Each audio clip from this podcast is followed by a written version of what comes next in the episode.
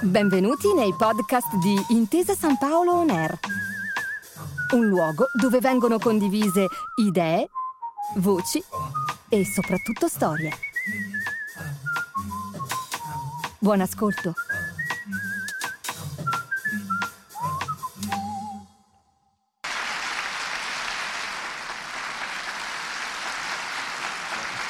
Buonasera a tutti, grazie.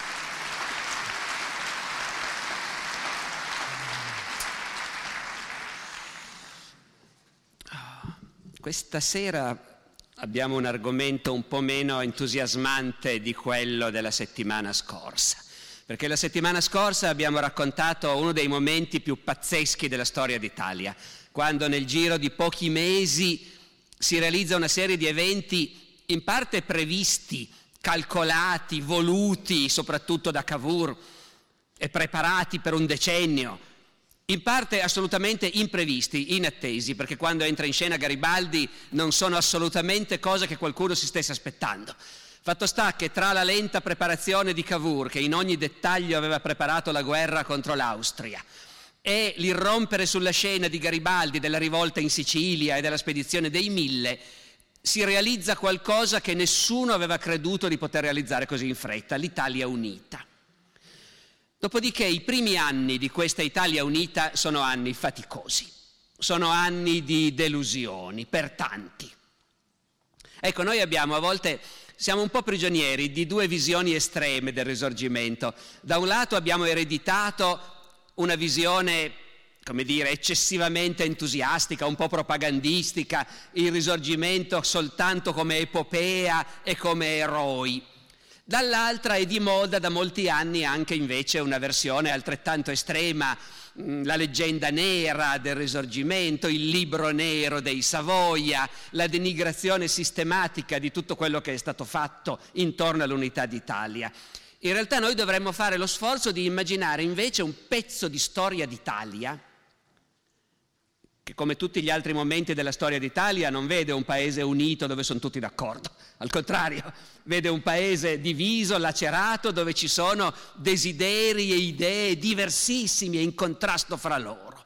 E poi dobbiamo anche fare lo sforzo di immaginare cosa ha voluto dire per questo paese uscire da un momento di entusiasmo appunto quasi surreale, quando succede qualcosa che nessuno credeva che potesse succedere e poi ti risvegli ti risvegli nella realtà di un paese povero, di un paese isolato, di un paese con mille problemi e di un paese che non è più governato da quello che finché era vissuto tutta Europa considerava il più grande politico vivente, cioè il conte di Cavour.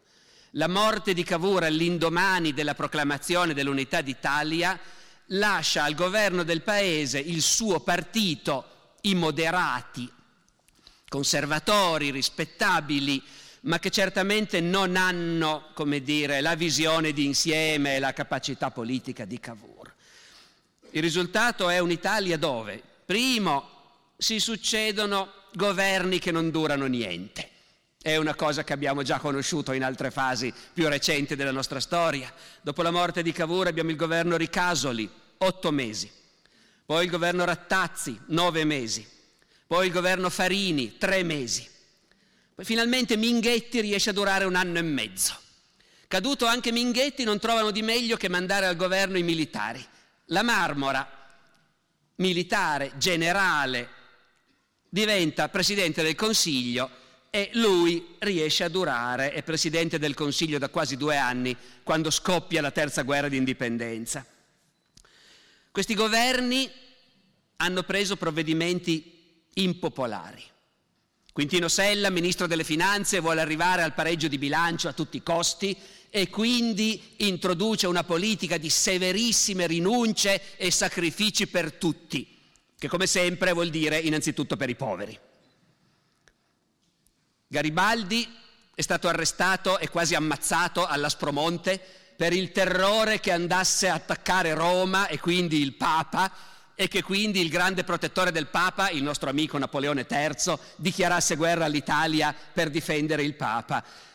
L'esercito, quello che loro chiamavano l'esercito meridionale, cioè l'esercito garibaldino, è stato sciolto fra mille polemiche perché molti avrebbero voluto che accanto all'esercito regolare anche le forze dei garibaldini, con tutti gli ideali che incarnavano, rimanessero al servizio del paese, ma i moderati al governo hanno paura dei garibaldini, che sono dei sovversivi, dei rossi. Quindi l'esercito garibaldino viene sciolto, qualche generale entra nell'esercito del re, ma il grosso dei volontari vengono mandati a casa e senza neanche tanti ringraziamenti e magari a casa scoprono che la polizia li tiene d'occhio. Il Sud è in preda al brigantaggio e per reprimere il brigantaggio, che è un fenomeno complesso e che ha tante cause, il nuovo esercito italiano usa la mano pesante, fucilazioni indiscriminate, legge marziale e così via. La capitale viene spostata da Torino a Firenze cosa che noi siamo abituati a pensare come una cosa, vabbè, è successa, quindi sono quelle cose che uno studia a scuola, no? Nel 64 la capitale viene spostata a Firenze. Ma spostare la capitale a Firenze lo facciamo perché ce lo chiede Napoleone III, come garanzia che non vogliamo più andare a Roma. Se facciamo tutta questa fatica di spostare la capitale è per restarci un po', Napoleone III, protettore del Papa, dello Stato pontificio, vuole dall'Italia la garanzia che il Papa non è più minacciato, che l'Italia farà meno di Roma. Spostare la capitale da Torino a Firenze naturalmente vuol dire anche lasciare come prima una grande città italiana, Napoli, abituata da secoli a essere capitale, si è trovata di colpo ridotta a città di provincia, con un contraccolpo pesantissimo, adesso la stessa cosa succede a Torino e l'esercito italiano imparzialmente non spara soltanto al sud ma spara anche al nord. Quando i torinesi manifestano pacificamente contro il trasferimento della capitale, l'esercito spara facendo più di 60 morti fra Piazza Castello e Piazza San Carlo. Il clima è pesante e molti, tutti quelli diciamo così, fra virgolette, oggi diremmo di sinistra, non soltanto i mazziniani, i democratici che volevano la democrazia, la repubblica, ma tutti quelli che avevano sperato in un'Italia appunto un po' più libera, un po' più aperta, sono profondamente delusi. E proprio in questo momento si presenta l'opportunità di riscattare tutto questo, di ricreare l'entusiasmo, di completare il risorgimento, di completare l'unità d'Italia. Perché manca ancora un pezzo all'unità d'Italia. Nel 59 la seconda guerra d'indipendenza è stata interrotta. Napoleone III, e senza di lui non si poteva fare, ha deciso che bastava regalare la Lombardia a Vittorio Emanuele. Il Veneto è rimasto agli Asburgo. Che l'unità non sia completa, che senza il Veneto, senza Venezia, l'Italia non sia veramente unita, che quindi prima o poi ci sarà una nuova guerra, lo sanno tutti. Ma per fare una nuova guerra bisogna che ci sia un contesto internazionale che lo permette. Da soli non ce la faremmo mai. Questo contesto internazionale si manifesta all'improvviso nel 1866 per via dell'evoluzione politica di un altro pezzo d'Europa, la Germania. La Germania non è ancora unita, noi ci siamo uniti prima di loro. E i tedeschi che avevano Bismarck, in quegli anni i giornalisti tedeschi scrivevano avessimo noi Cavour, invece di questo Bismarck che ci abbiamo. Dopodiché Bismarck con un po' di ritardo ci arriva anche lui. Per unificare la Germania bisogna che una grande potenza, la Prussia, si affermi in modo indiscutibile come l'unica vera grande potenza tedesca. L'altra grande potenza tedesca è l'Austria. Quindi Bismarck e la Prussia decidono di fare la guerra all'Austria, ridimensionarla e mandare il chiarissimo messaggio a tutti gli stati tedeschi, la Baviera, la Sassonia, l'Assia, no? il messaggio che è la Prussia, d'ora in poi, che guiderà i tedeschi. Con un pretesto qualunque, la Prussia dichiara guerra all'Austria. Politica si fa in modo molto spregiudicato a quell'epoca. Ma prima di dichiarare guerra all'Austria, Bismarck ha pensato bene di chiedere agli italiani se per caso non sono interessati a partecipare. E naturalmente gli italiani sono interessati a partecipare, perché un'altra bella guerra contro l'Austria, abbiamo di nuovo un potente alleato, formidabile, si vince come nel 59 e ci prendiamo anche il Veneto. Perciò il 15 giugno 1866 la Prussia dichiara guerra all'Austria e il 20 giugno la dichiara anche l'Italia. L'esercito italiano scende in campo è l'esercito italiano, non è più l'esercito piemontese, ma è ancora da un certo punto di vista l'esercito piemontese, molto ingrandito.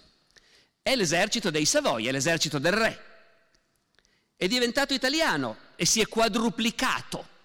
Nel 59 Vittorio Emanuele II aveva messo in campo cinque divisioni, adesso mettiamo in campo 20 divisioni. Più di 200.000 uomini, un grande esercito per l'epoca. E questo esercito è davvero italiano, è reclutato in tutto il paese, ha assorbito migliaia di ufficiali dell'ex esercito borbonico, ha assorbito anche una piccola quota di garibaldini, come vi dicevo, ma meno. Sono molti di più gli ex ufficiali dei Borboni che non gli ex ufficiali di Garibaldi nel nuovo esercito italiano. Ed è giusto così. L'impronta piemontese è ancora dominante nei comandi. L'esercito italiano che scende in campo nel 66 ha quattro corpi d'armata. Due sono comandati da generali piemontesi, uno da un toscano e uno da un modenese, il Cialdini. I generali di divisione sono 21. Su questi 21 generali di divisione, 14 vengono dall'esercito piemontese.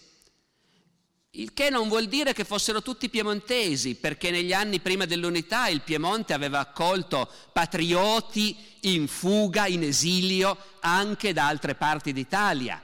Uno di questi 14 generali che erano già generali nell'esercito piemontese è un napoletano, per esempio, il mezzacapo, che poi più tardi sarà il primo, Napole- il primo meridionale ministro della guerra. Ma ci sono anche due generali che vengono dall'esercito dei Borboni. C'è un generale che viene dall'esercito toscano e quattro che erano generali di Garibaldi, Bixio, Sirtori, Cosens, Medici. Dunque, predominio piemontese ancora evidente nella gerarchia, già meno nel corpo ufficiali, per nulla nella truppa che ormai, ripeto, è reclutata in tutto il paese. Ma, ma non è facile creare un esercito italiano da un paese così grande, così diversificato e da tradizioni militari così diverse. E questo nella campagna del 66 si vedrà. È la prima guerra di un esercito italiano. In questo esercito italiano, come vi dicevo, ci sono due generali, il Nunziante e il Pianel, che erano stati generali del re di Napoli, generali dei Borboni. Ebbene, appena scoppia la guerra, tra le truppe cominciano a correre voci di tradimento Comincia a correre la voce che i due generali borbonici in realtà tradiscono, sono d'accordo con gli austriaci, vogliono vendere i loro soldati. Molto probabilmente è stato lo spionaggio austriaco a inventare queste voci e a metterle in giro. Ma le voci rimbalzano fra i soldati e voi capite il morale di soldati che sono comandati da un generale e loro sono convinti che questo generale vuole alla prima occasione consegnare la sua divisione al nemico, tradirli. Tra i soldati nascono le voci più folli, ogni tanto si dice il generale Nunziante è stato arrestato, è stato fucilato. Non c'è niente di vero, però già questo dà l'idea della fatica di far confluire due eserciti, vari eserciti diversi, in un'unica armata. E poi c'è la convivenza fra settentrionali e meridionali in caserma che non è facile. Su questo gli aneddoti sono tanti. Se uno studia un po' la giustizia militare di quegli anni va a vedere i fatti che venivano denunciati, per cui i soldati si prendevano qualche mese di prigione magari, eh, ne trova continuamente di questi episodi. Eh, nella caserma del 45 Fanteria a Pinerolo, il soldato Giuseppe Maiolino aggredisce a calci e pugni il caporale Viriglio il soldato Maiolino è meridionale, il caporale Viriglio ovviamente è piemontese. Il caporale Giuseppe Morelli accorre a difendere il caporale Viriglio aggredito. Al che il soldato Michele Cantoriello esclama, cane d'un caporale, tu sei napoletano e prendi la difesa di questi piemontesi. Sta bene allerta, che se non potrò farti la festa questa notte, te la farò infallantemente domani. Denuncia il colonnello, giustizia militare, processo, sei mesi di galera e va bene. Non che dall'altra parte gli umori fossero più tenui, anzi, dalle memorie di un bersagliere piemontese, il bersagliere Giovanni Rossetti, che presta servizio proprio dal 59 al 66. Il bersagliere Rossetti racconta di quella volta che in caserma è scoppiata una rissa e lui è intervenuto per fermare, dice, due napoletani che minacciavano un piemontese. Dopodiché il bravo Rossetti commenta, ce l'avevano già fatto sentire questi maccheroni che volevano rivoltarsi a noi piemontesi e lombardi. Fra noi vi regnava sempre guerra continua con questa razza diabolica. Dopodiché finisce a botte, coltelli tirati fuori, per fortuna non usati ma tirati fuori e sguainati, e con Rossetti che in camerata grida fuori tutti i napoletani, è ora di finirla, di dargli un esempio a questi maccheronacci traditori. Ecco, non sarà stato sempre così, ma insomma, evidentemente questa convivenza improvvisata fra le reclute che vengono da diverse parti d'Italia non è così facile. E tuttavia noi siamo forti, perché gli austriaci devono vedersela coi prussiani. Il grosso dell'esercito austriaco è lassù, in Europa centrale, ad affrontare un nemico formidabile. Per il fronte italiano gli austriaci hanno le briciole noi mettiamo in campo 220.000 uomini, gli austriaci ne mettono in campo 75.000. Se state cominciando a chiedervi come abbiamo fatto a perdere, eh, avete ragione, questo è il punto. All'inizio sembra che vada tutto molto bene, questa è di nuovo come nel 59 una guerra fatta con i treni. La frontiera è il Mincio. Si tratta, le fortezze del quadrilatero, che una volta erano nelle, retro, nelle lontane retrovie dell'esercito austriaco schierato sul Ticino, adesso le fortezze del quadrilatero sono lì in prima linea. Si comincia la guerra sul Mincio, sotto Peschiera, sotto Mantova. E portare quel grande esercito lì lo si fa in pochi giorni grazie al treno. Poi bisogna decidere cosa fare. E chi deve decidere cosa fare? In primo luogo è il re. Il re, in base allo statuto, ha il comando supremo dell'esercito. E il re Vittorio ha sempre detto che lui è un militare, un soldato, che l'unica cosa che sa fare è quella. In realtà il re Vittorio, dopo le esperienze del 59, non è più così sicuro di essere un grande generale. E fa un passaggiamente un passo indietro.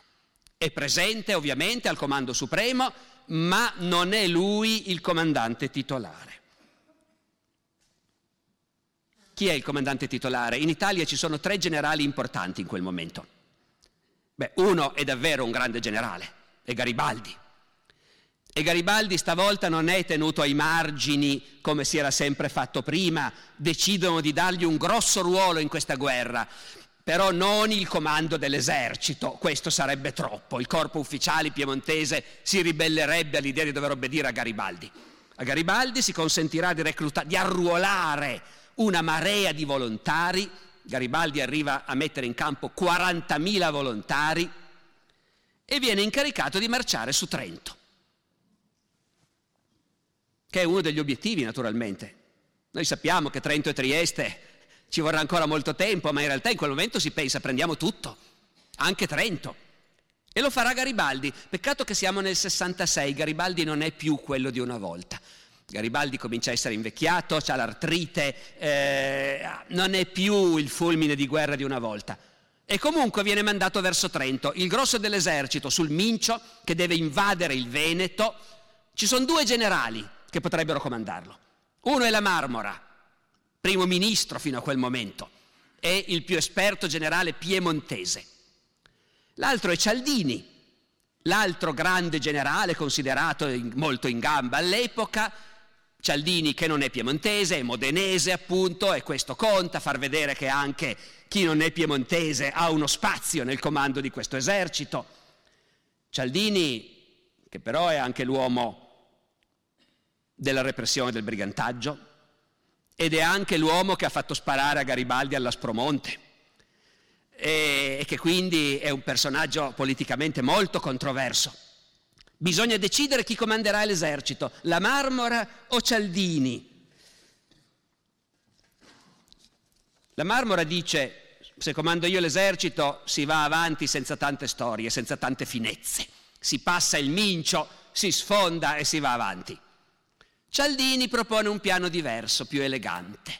Se comando io, passiamo da sud, attraversiamo il Po, giù verso l'Adriatico, verso Rovigo e invadiamo il Veneto da sud. O l'una o l'altra. Ma come sempre, quando ci sono troppi a discutere e non si sa bene chi ha l'autorità di decidere, si decide di fare tutte e due le cose. Così avremo un comando per la Marmora e un comando per Cialdini. E la Marmora comanderà 12 divisioni sul Mincio e invaderà il Veneto. E Cialdini comanderà 8 divisioni sul Po, sul basso Po, e invaderà anche lui il Veneto dall'altra parte. Le ambiguità sono tante. Ci sono due comandanti in capo, ognuno dei quali pensa che il suo compito è il più importante e quello dell'altro è un compito di appoggio. Il re si guarda bene dal dire chi dei due è il più importante. E per di più abbiamo diviso in due l'esercito. Il fatto però è che siamo talmente più forti degli austriaci che anche questo esercito, ognuna di queste due parti da sola è più forte dell'intera forza austriaca in Veneto. Non ci dovrebbero essere problemi. Ci si prepara a cominciare. Salvo che mentre Cialdini si prepara a passare il Po e la Marmora si prepara a passare il Mincio, in realtà la Marmora perde tempo. E la Marmora perde tempo perché ha delle riserve mentali. La Marmora è stato primo ministro a Firenze fino a pochi giorni prima e sa quali sono gli umori in Europa. Sa che Napoleone III sarebbe ben contento che l'Austria si prendesse una batosta e, e però non vorrebbe neanche che la Prussia diventasse troppo forte. Quindi Napoleone III sta cercando di mettere d'accordo in segreto l'Italia e l'Austria l'Austria potrebbe cedere il Veneto pacificamente. Napoleone III sperava addirittura che l'Italia restasse fuori dalla guerra e che l'Austria cedesse il Veneto comunque. Non c'è riuscito, ma continua a intrigare. E gli austriaci, adesso che vedono che si sta mettendo male, non sono tanto inclini a dirgli di no. Perciò quello che sa la Marmora è che Napoleone III gli ha detto va bene, ormai siete in guerra, ma andateci piano, perché da un giorno all'altro l'Austria potrebbe offrirvi il Veneto a patto che voi vi fermiate. E quindi la Marmora non ha fretta. Ah, dimenticavo, non è soltanto una guerra terrestre, sarà anche una guerra navale. L'Italia ha una grande flotta. Era già una grossa flotta quella del Regno Sardo, era una flotta ancora più forte quella napoletana. Nel 1860 la flotta napoletana è passata in blocco dalla parte dei Savoia con tutti i suoi ammiragli e tutti i suoi ufficiali e quindi è stata creata una nuova grande marina in cui confluiscono quella piemontese, che poi è ligure, e quella napoletana. Dall'altra c'è la marina austriaca, che poi è quella veneziana fondamentalmente, con le sue basi a Venezia, a Pola, ma quella italiana è più forte Perciò la flotta italiana il 21 giugno, primo giorno di guerra, salpa da Taranto e si inoltra nell'Adriatico al comando dell'ammiraglio Persano, con l'ordine di trovare e distruggere la flotta austriaca. Gli austriaci, come vi dicevo, hanno poche forze. Al comando l'arciduca Alberto. L'arciduca Alberto d'Asburgo ha 46 anni, è un bravo generale, anche se è così miope che anche con gli occhiali non ci vede, però è bravo con le carte, è bravo a valutare le situazioni. L'arciduca Alberto, non appena si rende conto che gli italiani si sono divisi in due, prende l'unica decisione logica. Io sto fermo a Verona e aspetto. Il primo dei due che viene sotto lo attacco e cerco di batterlo separatamente dall'altro. Il 23 giugno, terzo giorno di guerra, la Marmora finalmente passa il Mincio. Cialdini è ancora fermo a sud del Po. Perciò l'arciduca Alberto decide di infischiarsene della minaccia di Cialdini, che potrebbe comparirgli alle spalle a un certo punto, ma l'arciduca conosce i suoi polli, evidentemente. Quei primi giorni di guerra gli ha dato l'impressione che gli italiani vanno coi piedi di piombo. Di conseguenza l'arciduca decide di attaccare la Marmora. La Marmora sta venendo avanti senza saper troppo bene cosa vuole fare. ha lasciato una parte delle sue truppe ad assediare Peschiera, un'altra parte davanti a Mantova, un'altra parte a tenere i ponti sul Mincio. In altre parole, ha attraversato davvero il fiume solo con una forza ridotta. Su 150.000 uomini che avrebbe, se ne trova avere solo 50.000 quel giorno. E quel giorno l'arciduca Alberto lo attacca. E in quel momento lì l'arciduca Alberto ha un esercito più grosso di quello di La Marmora. Lì dove? Dove sempre un esercito che ha attraversato il Mincio venendo dalla Lombardia si trova per forza di cose quando si inoltra nel quadrilatero a Custozza. Il ponte principale è lì e di conseguenza di nuovo come nel 48 gli eserciti si incontrano a Custozza. Custozza è una battaglia violenta, più di 20.000, no, 15.000 morti e feriti da una parte e dall'altra, non pochissimi. È una battaglia assurda in cui interi reparti rimangono fermi senza far niente perché non ci sono ordini, perché i collegamenti non funzionano. È una battaglia di cui poi, ricordate, c'è una pagina del cuore di De Amicis che racconta l'incontro del bravo muratore, se non sbaglio, il papà di Coretti, il bravo proletario, che però è stato soldato nel 66 ed era soldato nel 66 in un reggimento che era comandato dal principe ereditario, il principe Umberto. Adesso il principe Umberto è diventato il re, il re è in visita a Torino e l'operaio non sta più nella pelle all'idea di vedere, rivedere il suo vecchio comandante e racconta a suo figlio cos'è stata quella battaglia di Custozza, quando il loro reggimento è rimasto tutto il giorno a reggere agli attacchi della cavalleria austriaca. Questa marea di ulani che caricavano continuamente, ma noi fermi col principe in mezzo che ci comandava, a cavallo, tranquillo, eh, e quegli altri, quei demoni scatenati che continuavano ad attaccarci. È una leggenda, il quadrato di Villafranca, la resistenza della fanteria italiana schierata in quadrato contro le cariche della cavalleria austriaca. Poi uno va a vedere gli ordini di battaglia, gli austriaci avevano in tutto un reggimento di ulani, 500 uomini. 10.000 soldati italiani rimangono fermi tutto il giorno, in quadrato, difendendosi dagli attacchi della cavalleria austriaca. D'altra parte comandava quei reparti, al di sopra del principe c'era il generale della Rocca, noto negli ambienti militari come il macigno, cioè uno che non si muoveva velocemente di solito in sostanza. Fatto sta che alla battaglia di Custozza gli italiani vengono battuti. Col senno di poi uno va a vedere, non così pesantemente, le perdite sono quasi uguali da una parte e dall'altra. Noi abbiamo impegnato solo una minoranza delle nostre forze. Le divisioni che sono state impegnate si sono prese una bella batosta e adesso stanno ripiegando in gran disordine, ma sono solo alcune delle divisioni disponibili. Il problema è che il comando perde la testa.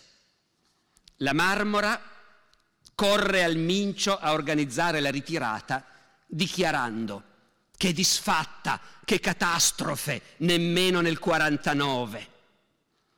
La Marmora si ritira con tutte le truppe dietro il Mincio fa saltare i ponti sul Mincio, dopodiché decide che non è al sicuro neanche lì e si ritira dietro l'Oglio, ancora più indietro. Il re Vittorio è sorpreso, lui pensava, per una volta ci aveva azzeccato il re Vittorio, che non fosse una cosa così grave.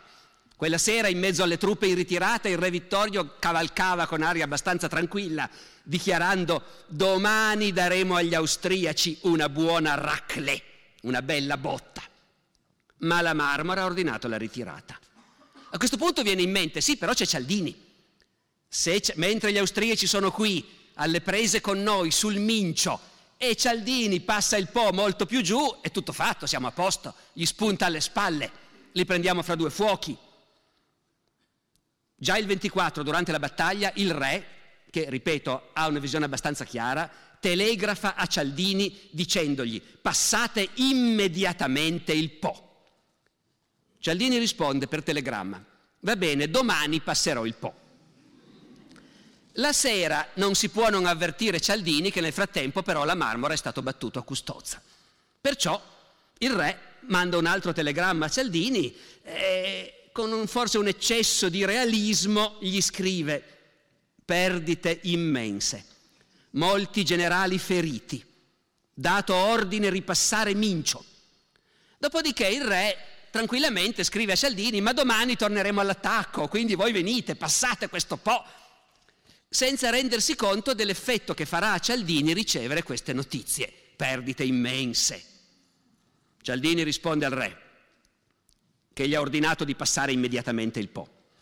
Risultato battaglia d'oggi è grave e mi pone in grande perplessità. Poi già che c'è Cialdini manda un telegramma a Firenze al ministro della guerra. Disastro accaduto sul Mincio cambia molto situazione. Passando domani Po, temo compromettere sorti Italia. Vostra signoria, che ne pensa? In altre parole, Cialdini sta cercando qualcuno che gli ordini di star fermo e che si prenda la responsabilità di dirgli sì è vero, troppo rischio, meglio non muoversi. L'indomani, disgraziatamente, la Marmora scrive di nuovo a Cialdini dicendogli quale cose vanno malissimo. Stia allerta, stato armata deplorabile. A questo punto Cialdini decide di ritirarsi. Anziché passare il Po, si ritira verso Bologna, per mettersi al riparo qualunque cosa mai dovesse succedere. E telegrafa, dopo disastro ieri, sarebbe follia pensare passaggio Po Ciò comprometterebbe sorti, paese e dinastia. Dati ordini per concentrarmi verso Bologna.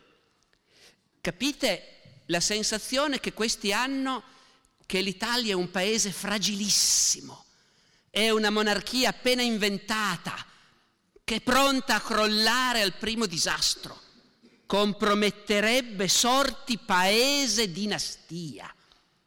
L'Austria fa la guerra sapendo che se la perde sarà un disastro, ma a nessuno viene in mente che gli Asburgo perderanno il trono. In Italia invece c'è il panico che se qualcosa va male i Savoia spariscono, salta tutto, salta la monarchia, ci sarà la rivoluzione.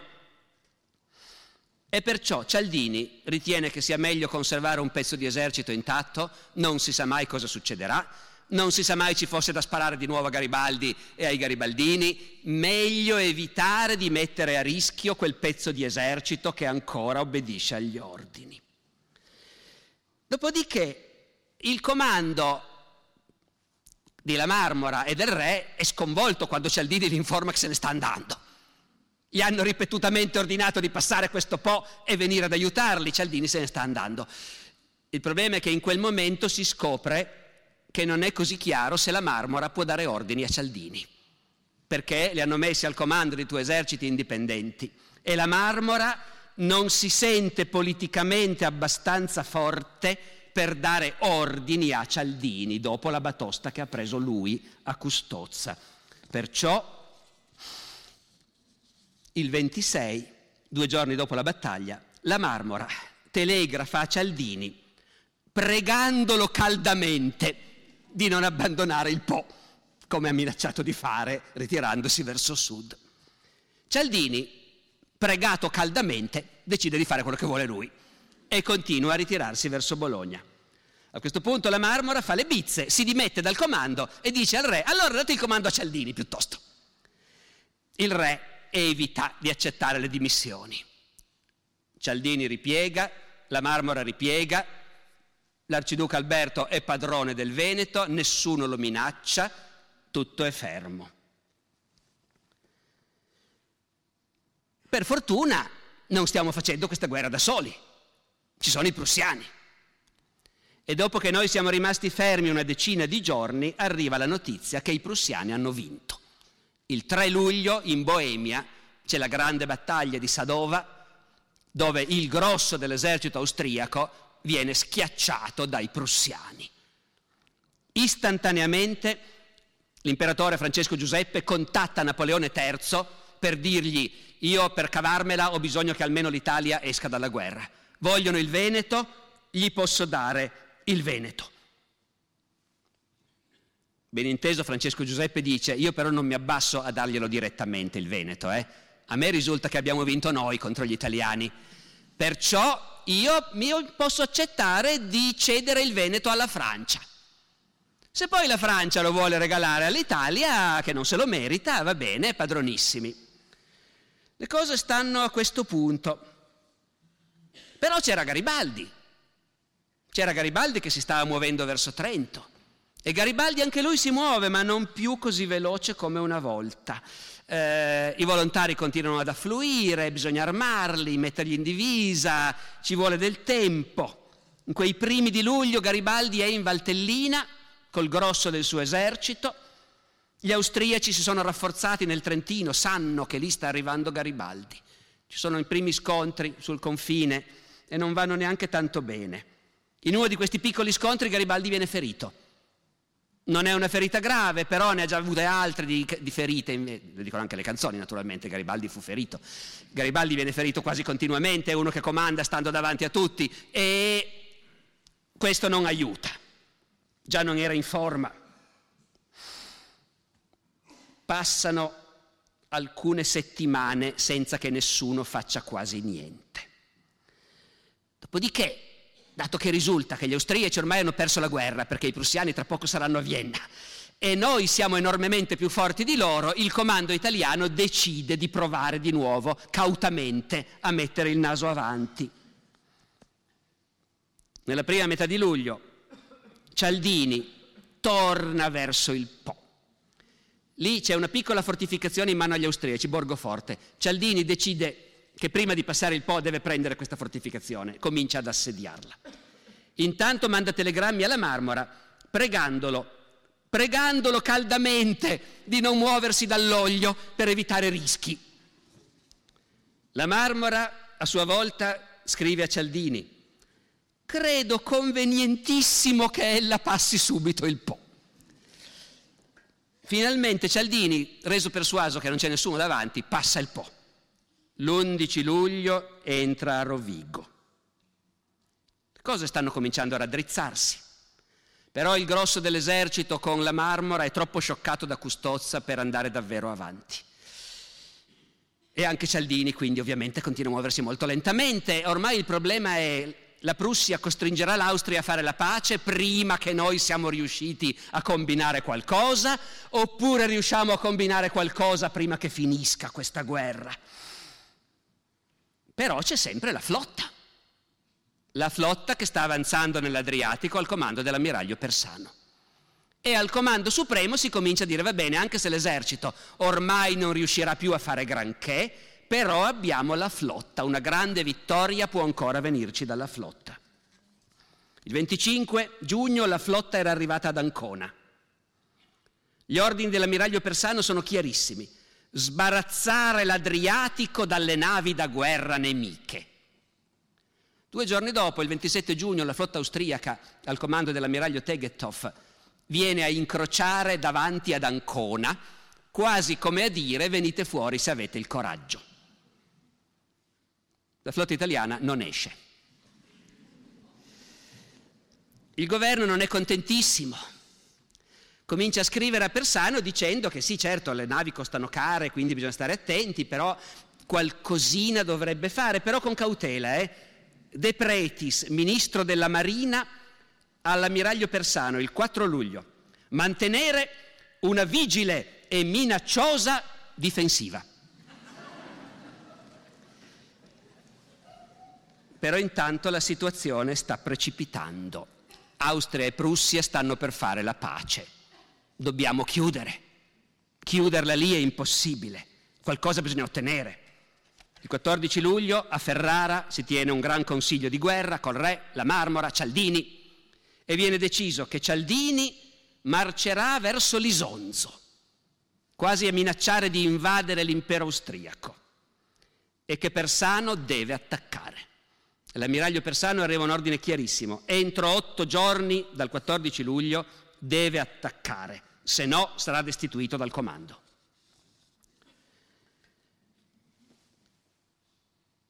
Persano esce da Ancona e comincia a inoltrarsi nell'Adriatico settentrionale, fra le isolette della Dalmazia. Una di quelle isolette, lo sapete, si chiama Lissa.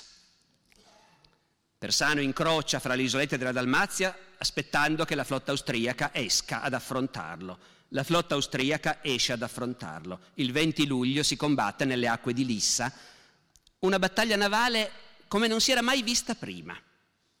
Perché capite, il punto è questo. La tecnologia delle navi da guerra sta cambiando a velocità folle. Fino a sei o sette anni prima le navi da guerra erano navi di legno, con gli alberi e le vele, su cui da qualche anno si montava anche un motore a vapore e un fumaiolo. Per cui il veliero aveva anche il vapore che poteva essere utilizzato in crociera, ma in realtà era ancora fondamentalmente un veliero di legno. Nella guerra civile americana, nel 1862, quattro anni prima, all'improvviso si era combattuta una battaglia navale fra due navi mai viste prima. Sia i sudisti sia i nordisti, ciascuno per conto proprio e in segreto, avevano deciso di ricoprire una nave di piastre d'acciaio, cosa che non si era mai vista prima. Ma quella è l'epoca dell'acciaio, naturalmente, dell'industria pesante, della rivoluzione industriale. Avevano fatto due navi diversissime, i sudisti avevano preso un'enorme nave e l'avevano tutta coperta d'acciaio, i nordisti ne avevano presa una piccolissima e avevano tutto coperta d'acciaio anche quella, e poi cannoni, il più grossi possibile, sull'una e sull'altra. La battaglia navale fra le due prime corazzate della storia si era conclusa in un pareggio. Le palle rimbalzavano. Da allora, appunto, era nata la corazzata tutti i paesi si erano messi a costruire corazzate. Le flotte erano composte da queste nuove corazzate d'acciaio e dalle vecchie navi di legno a vapore e a vela che ancora erano in servizio. Nessuno sapeva bene come usarle queste navi. Erano anzi molto impressionati dal fatto che i cannoni disponibili in genere non riuscivano a danneggiare le corazzate, eh, o con molta fatica. Tanto che gli ammiragli si erano messi in testa che il modo migliore per affondare una nave nemica con una corazzata fosse di speronarla, come con le galere di Caio Duilio, insomma. Risultato, si combatte una battaglia navale tra due flotte che hanno navi che non hanno mai sperimentato in combattimento prima, non sanno bene come usarle, hanno idee sbagliate come appunto quella che la cosa migliore da fare sia andare dentro e speronare. Sulla flotta italiana sono tutti liguri e napoletani. E siciliani ovviamente, se non sbaglio Vergane e Malavoglia farà morire Alissa, uno dei personaggi, uno dei protagonisti, Toni, della famiglia dei Malavoglia. Sull'altra flotta sono veneti e croati.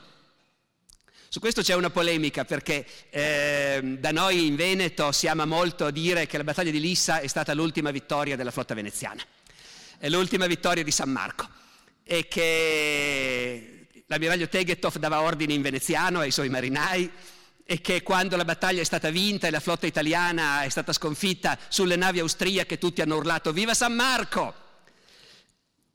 In realtà ci sono delle liste dei pochi morti e feriti austriaci alla battaglia di Lissa. Hanno tutti cognomi croati in generale. Però il cognome croato non vuol dire, perché l'influenza italiana e veneta in Istria, in Dalmazia era talmente forte che molti croati in realtà erano italiani nonostante il cognome. Quindi il problema è ancora, diciamo, irrisolto. Certamente abbiamo i liguri e i napoletani contro i veneziani e i croati e i veneziani e i croati vincono. Anche se la flotta italiana è quasi il doppio, alla fine Tegetov manovra meglio concentra meglio il suo fuoco, si scopre che una corazzata non ne può affondare un'altra, ma cinque o sei corazzate che tutte insieme colpiscono lo stesso bersaglio la possono affondare come? Due corazzate italiane affondano con i loro comandanti e quasi tutto l'equipaggio. Le perdite austriache sono insignificanti, quelle italiane pesanti, anche se si sono perse due corazzate su una flotta che ne aveva sette, mi pare. Insomma, non è distrutta la flotta, però la botta c'è stata. L'ammiraglio Persano, quella sera, rimane lì il più possibile, continuando a cannoneggiare gli austriaci che dopo averci affondato due corazzate se ne tornano tranquillamente in porto. Persano non li insegue, torna in porto ad Ancona da Ancona telegrafa annunciando una grande vittoria. Sono rimasto padrone delle acque e favorendo grandi festeggiamenti che per un attimo in tutta Italia vengono programmati per celebrare la grande vittoria. Poi si viene a sapere che la flotta italiana ha perso sei, più di 600 morti, ha perso due corazzate, gli austriaci non hanno perso niente e gli austriaci stanno facendo sapere al mondo con i dati e le cifre che loro hanno vinto la battaglia di Lissa vi rassicuro, Persano finirà sotto processo, cacciato con ignominia, eccetera, va bene, ma intanto, intanto il disastro è fatto. E Garibaldi? E Garibaldi sta andando avanti verso Trento, ma ormai gli austriaci hanno concentrato moltissime forze contro di lui, con dei generali bravi, e Garibaldi non è più proprio quello di una volta. Oltretutto, Garibaldi che era abituato a comandare volontari garibaldini, gente spregiudicata, gente che aveva degli ideali, non soldati di mestiere, ed era abituato a sconfiggere con questi volontari i vecchi eserciti di mestiere più lenti che si trovava di fronte, adesso paradossalmente, adesso che sta invadendo il Trentino, Garibaldi si trova di fronte non soltanto reparti austriaci regolari, ma anche volontari tirolesi Volontari tirolesi che sono venuti a combattere con i loro fucilini per difendere il Tirolo dall'invasione italiana. Garibaldi si trova a combattere lui contro un nemico più garibaldino di lui da un certo punto di vista. E, e non va tanto bene all'inizio. Garibaldi viene sorpreso dagli austriaci, i quali catturano i suoi accampamenti, catturano più di mille prigionieri che portano a Trento Garibaldi stesso rischia di essere catturato, poi se la cava. Poi siccome ancora Garibaldi riesce a rimettere insieme le sue forze che si stavano disgregando, riesce a resistere, a tener duro finché gli austriaci non mollano e ripiegano. Questa cosa verrà venduta all'Italia come la vittoria di Bezzecca, dove però appunto gli austriaci hanno perso in tutto poco più di 100 uomini Garibaldi ha perso 100 morti, 250 feriti e più di 1000 prigionieri. E tuttavia è una vittoria perché gli austriaci speravano di schiacciarlo e non ce l'hanno fatta. E adesso, e adesso in tutta Europa corre la notizia che l'Austria e la Prussia hanno firmato una tregua e che la Prussia ha imposto all'Austria di includere nella tregua anche l'Italia se l'Italia accetta. Se invece l'Italia non accetta sono fatti suoi, si troverà da sola contro l'Austria. In Italia bisogna decidere. Per un attimo qualcuno dice continuiamo da soli.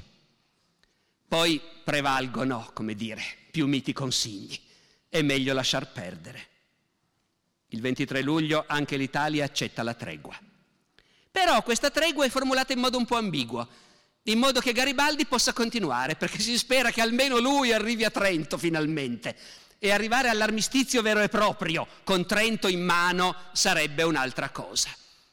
Traccheggiamo per parecchi giorni. A dire il vero, traccheggiamo per più di due settimane, con le cancellerie europee che cominciano a dire, ma scusate, eh, fate sul serio o no? La fate questa pace o non la fate? Si tira in lungo finché si può finalmente il 9 agosto è necessario firmare questa pace. Garibaldi è quasi a Trento ma non c'è ancora arrivato. Gli mandano un telegramma dicendo fermati, la guerra è finita. Garibaldi, come tutti sanno, risponde obbedisco. E la guerra è finita e l'Austria cede il Veneto a Napoleone III e Napoleone III gira il Veneto all'Italia. Gli umori nel paese, come potete immaginare, non sono di grande entusiasmo. Però bisogna andare a vedere perché ci sono tanti modi in un paese come l'Italia di reagire a un disastro di questo tipo. Ecco, io vorrei finire eh, raccontandovi alcune reazioni sia subito dopo sia negli anni successivi, che ci danno un'idea di che cos'era l'Italia di allora. Però prima voglio fare una premessa. Io questi testi che vi leggerò adesso li ho, li ho trovati da poco, proprio preparando questa lezione, e hanno colpito molto anche me. L'Italia, lo sappiamo tutti, è un paese strano. Ci sono paesi che sanno, come dire, vendere molto bene le proprie glorie, i propri successi, le proprie vittorie e parlare pochissimo delle cose andate male e in genere questi paesi traggono, come dire, grande prestigio internazionale e compattezza interna dal fatto che appunto si parla solo di quando vinciamo. Noi siamo tutto il contrario e non solo perché come Italia unita non abbiamo vinto spesso, non è solo questo. Noi siamo anche un paese, e io lo dico perché mi rendo conto di essere anch'io dentro questo stato d'animo, eh, e non sono sicuro di quanto sia una cosa positiva e quanto una cosa negativa. Secondo me può essere entrambe le cose. Noi siamo un paese che dei nostri disastri, delle nostre vergogne, in molti casi, come dire, noi ne parliamo volentieri non sempre, eh, ci sono anche degli armadi con degli scheletri dentro, ma delle grandi sconfitte militari in campo aperto, noi ne parliamo sempre volentieri in realtà, un po' per il gusto perverso di dire ah, l'Italia è proprio quel paese, ecco, lo sappiamo tutti, no? noi italiani amiamo moltissimo parlare male dell'Italia, e poi perché l'Italia è un paese diviso, dove quindi quando le cose vanno male, allora è colpa di qualcuno e qualcun altro non può fare a meno di dire, ecco, vedete dove avete portato l'Italia? Non parlerò di spread o di altre cose del genere, naturalmente, che qui sarebbe fuori luogo. Pochi mesi dopo il disastro di Custozza e di Lissa, nel settembre del 66, tre mesi dopo, su una rivista importante, molto di avanguardia intellettuale, di discussione intellettuale e scientifica, che si chiamava Il Politecnico, esce un articolo di Pasquale Villari, che è uno dei grandi storici italiani di quell'epoca, professore a Firenze, futuro ministro della pubblica istruzione. Pasquale Villari pubblica un articolo con il titolo Di chi è la colpa? V'è nel seno della nazione stessa un nemico più potente dell'Austria ed è la nostra colossale ignoranza. Sono le moltitudini analfabete i burocratici macchina, i professori ignoranti, i politici bambini, i diplomatici impossibili, i generali incapaci, l'operaio inesperto, l'agricoltore patriarcale e la retorica che ci rode le ossa. Non è il quadrilatero di Mantova e Verona che ha potuto arrestare il nostro cammino, ma è il quadrilatero di 17 milioni di analfabeti e 5 milioni di arcadi. Arcadi, e cioè una classe dirigente che ha una cultura tutta letteraria, retorica, astratta, ecco. L'abisso fra questi due mondi, no? Un popolo di analfabeti e una classe dirigente di poeti e di retori.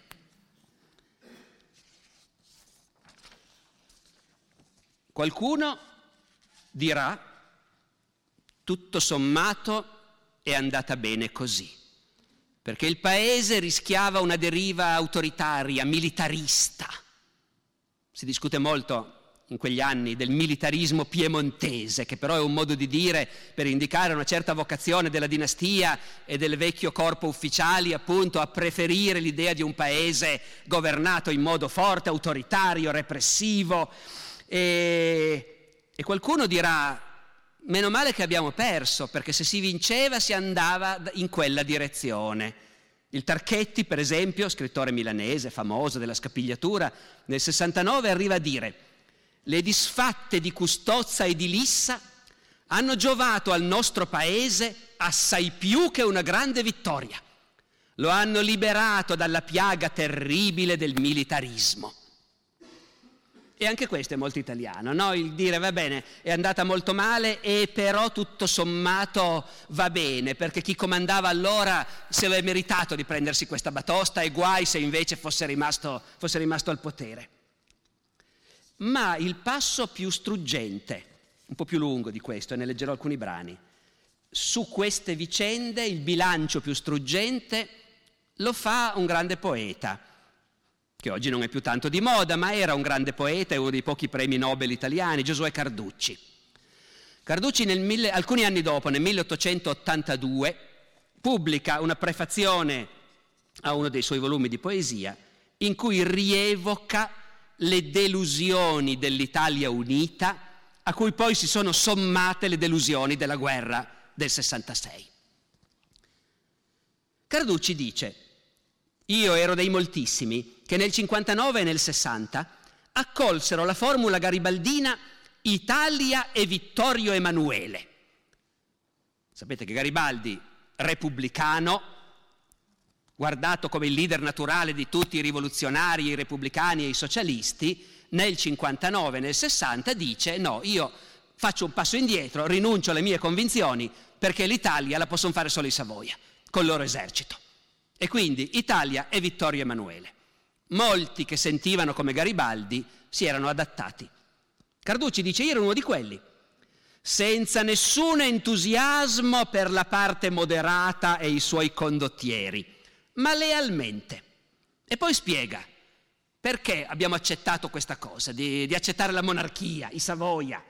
E Carducci dice, un po' per riconoscente affetto al re e al Piemonte perché in quegli anni 50 così deprimenti, dopo la sconfitta della prima guerra d'indipendenza, il Piemonte dei Savoia era rimasto l'unica parte libera d'Italia, a cui tutti guardavamo con speranza. E quindi gli diamo, diciamo, questo beneficio al re di, di fidarci. E poi dice Carducci, perché io speravo che comunque si sarebbero incontrati i signori e i contadini, la sinistra e la destra, che nell'entusiasmo di una nuova patria si sarebbe creata un'Italia diversa da quella che, che conoscevamo finora. Mi sono fidato, dice. Poi, poi si è visto che, insomma, avevamo sbagliato a fidarci.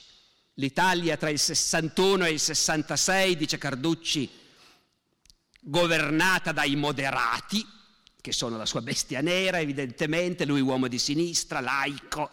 L'Italia governata dai moderati è stata una delusione dopo l'altra.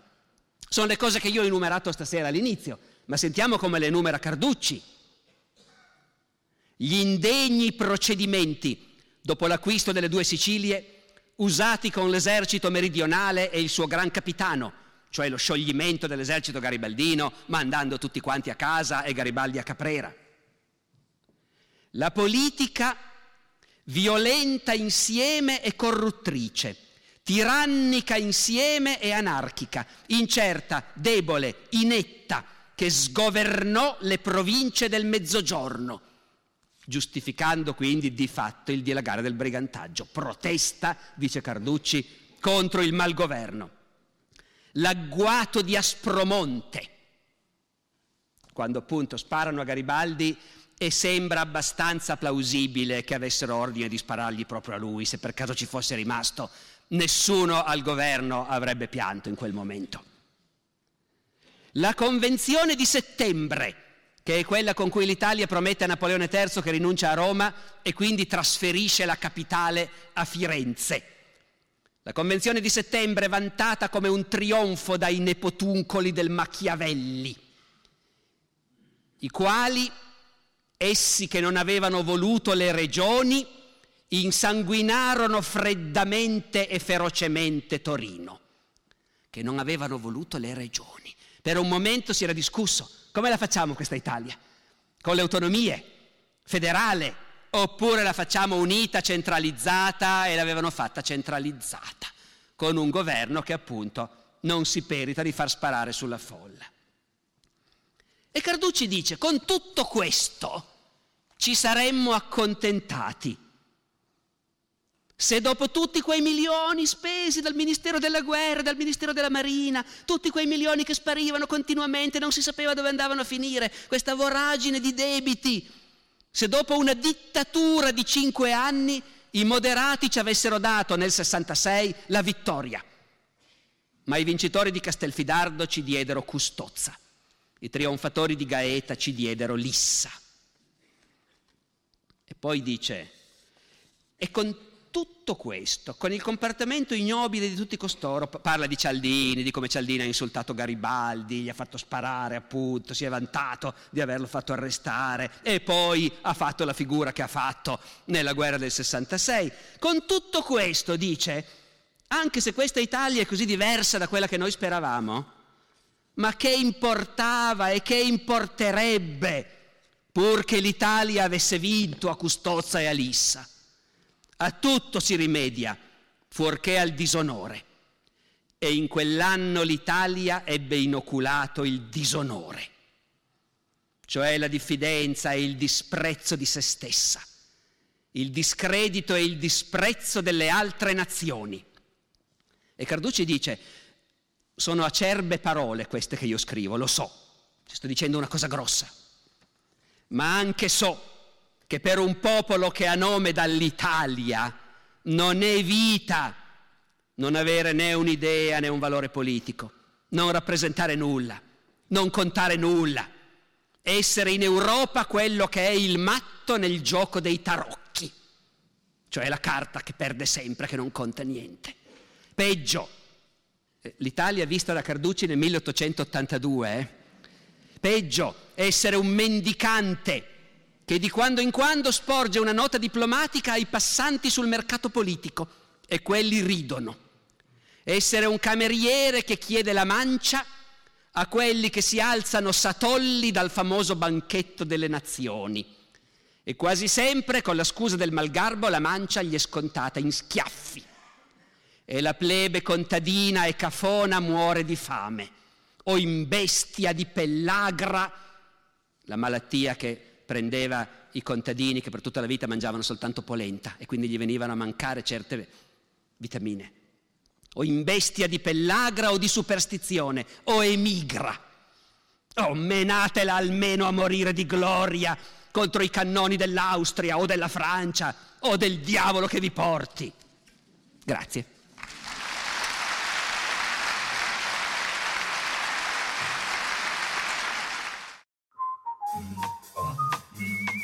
Grazie per aver ascoltato i podcast di Intesa San Paolo On Air. Al prossimo episodio.